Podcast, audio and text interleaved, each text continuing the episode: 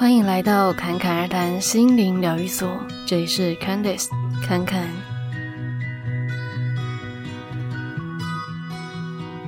今天我们要来聊的是关于男人跟女人在修行灵性的这方面的一些差别。那为什么会聊这个呢？呃，因为以往呢，侃侃其实也没有觉得这个可能会有什么样的差异，而且好像也不多人聊到这件事情。可是是直到侃侃意识到说，诶，自己是个女人的这个身体的时候，他才发现，诶，其实竟然整个修行是包括身体跟心灵的各个层次。如果我们在身体构造上不一样的话，那当然就会有一些不一样的切入角度咯。那不是说以前侃侃不知道自己身体是女生啊，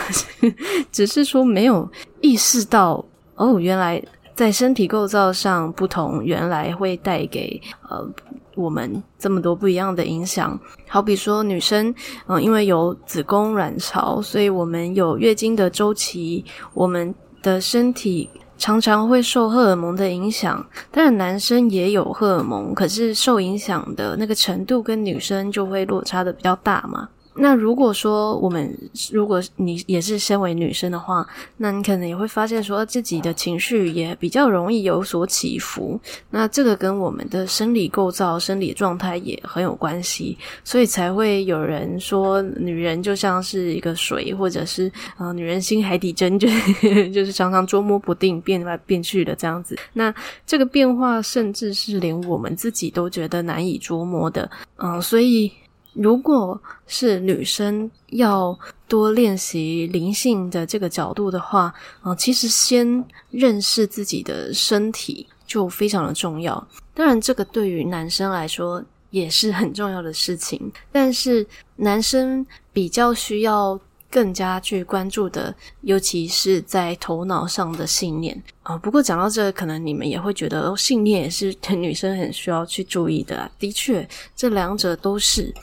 无论男女都需要去注意的，只是说会有一些比例上或者说切入角度上的差异。因为通常女生比较容易受身体层的这些激素影响，那男生比较容易受头脑的一些嗯思想所干扰。只是如果你是一个比较阳刚的女生，或者你是一个比较阴柔的男生，那有可能是相反，也说不定。那现在这边只是在说一些比较普遍性的。我们可以去多留意的地方，因为像侃侃啊，他自己就是之前比较着重在信念上，当然在信念上的觉察帮助了这个身体很多，因为释放很多潜意识的信念，所以我们会更加能够去接受很多不同的观点，然后会有很多不同的发现。可是如果当这些信念它已经落到身体层，累积到心身体层的时候，它可能就需要。透过一些身体上的练习，比如说练习瑜伽，或者是调整饮食，就是简单来说，物理层的东西就用物理层去解决是最快的。那当然，信念层可以在它还只是个信念的时候，就用信念的方式，用语言或是用感受去释放它，这样子就可以了。不过，当然我们在生活中这些并不是说我们要择一。如果说我们可以都练习，当然很好。就我们一方面在生活中去注意到我们是怎么跟其他人说话的，怎么对自己说话的，然后我们的想法是什么，我们为什么会有那些感受、信念是什么，然后同时也训练自己的身体，感受自己的身体，这当然是最好的。只是今天要讲差异，就是在于说女生可以去着重的部分，跟男生可以去着重的部分。因为其实，嗯，我不知道你们平常在练习这些心灵成长的东西，或者是学习的资讯，是从哪边摄取来的？那因为像侃侃也是会看一些影片啊、书籍。那后来想想发现，诶，好像很多的那些影片或者引导者是男性居多。或者一些哦，所谓开悟者，当然开悟者是比较接近那个词，就是可以形容他们的词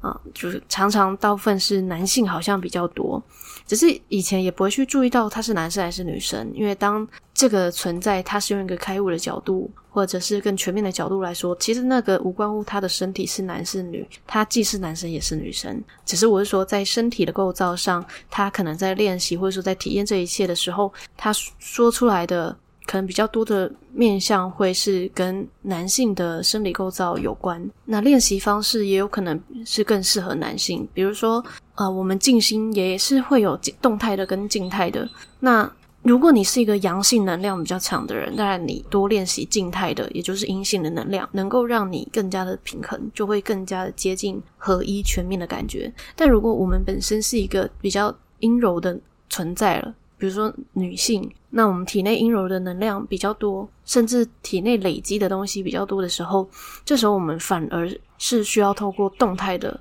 进行，动态的去。把体内的东西排出去、释放出去，这时候我们会更能够去让内在的这个阴阳去调和它。那这个时候就会更接近平衡合一的那种感觉。那关于男女的修行差异啊，我之前也有在《当下的力量》这本书里面看到。那这本书应该也很多人有看过，但也许没有留意到那个部分。他确实也有提到哦，就是跟我前面讲的一样，就是男生特别需要去留意的是你的头脑的干扰，那女生要特别留意的是你身体层的一些干扰，因为身体层它常常会有一些。细胞的记忆，那这些记忆它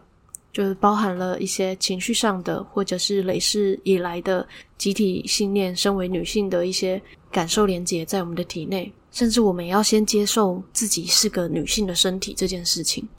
因为很多的女生，也许会觉得月经周期很麻烦。因为每个月哦啊都都要流血，然后可能情绪又不稳定，呃，会受一些波动，那就会觉得这样子变来变去，自己也不喜欢。那这个就是对身体的一种抗拒。所以相较之下，女性就更需要去接受自己的身体，而且尤其女生也很容易，嗯、因为身形啊、外貌啊，去批判自己，觉得自己觉得啊，自己应该要少吃一点啊，或者是要更瘦啊，或者更漂亮啊之类的。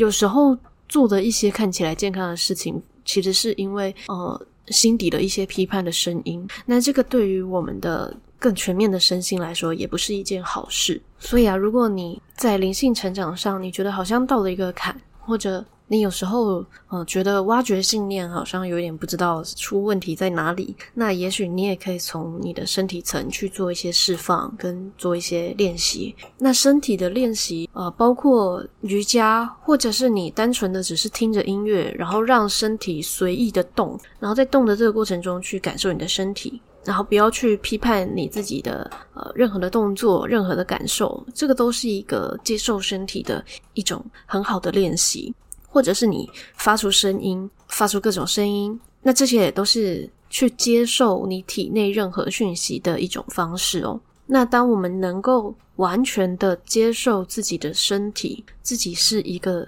女人或者男人的身体的时候，我们会在全面的心灵成长上会有非常非常大的进步。那至于男生的话呢，可能要去多练习的是。多接纳自己的状态，以及肯定自己的状态，那这个就不是只是单纯说身体了，反而是意识上的。所以男生如果学会赞美别人跟赞美自己，当然我们是说真心的赞美，那在整体的自我内在的提升上也会有非常大的进展，因为呃男生。在就天性上面会比较容易有竞争心，那这个很正常，因为以前可能男生需要去打猎，他本来就是呃需要去战胜别人，那有可能这个记忆也存留在男性的身体里面，所以男性比较容易会有竞争。那男女的竞争当然又有一点不同啦，这边就先不多聊。那只是说男性的这个竞争会让他嗯、常常觉得他应该要更厉害。更强，所以这个强呢，他会很容易需要外界的肯定。那有些人搞错方向，就会变成是呃，透过去呃给人家负面的攻击来彰显自己好像比别人还要厉害。但这一个情况不一定只有在男生，女生也有可能。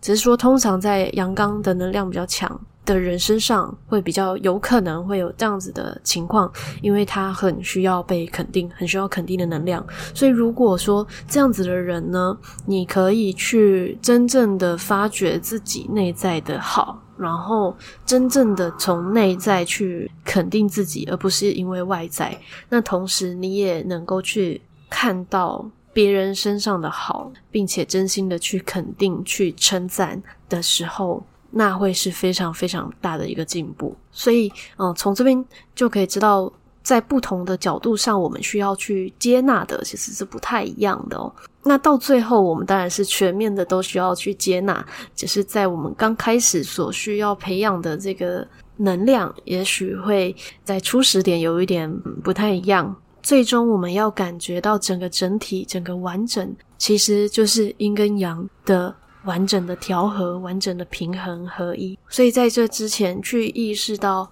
你身为一个男人或身为一个女人，你的身体、你的心智，它目前的属性是偏向什么样子？你是容易被头脑干扰的，还是容易因为你的身体或者情绪受干扰的？那你需要去着重的练习就会不太一样哦。那这边呃，女性的方面，我可以再多说一些。毕竟侃侃自己呃这辈子是身为女生嘛，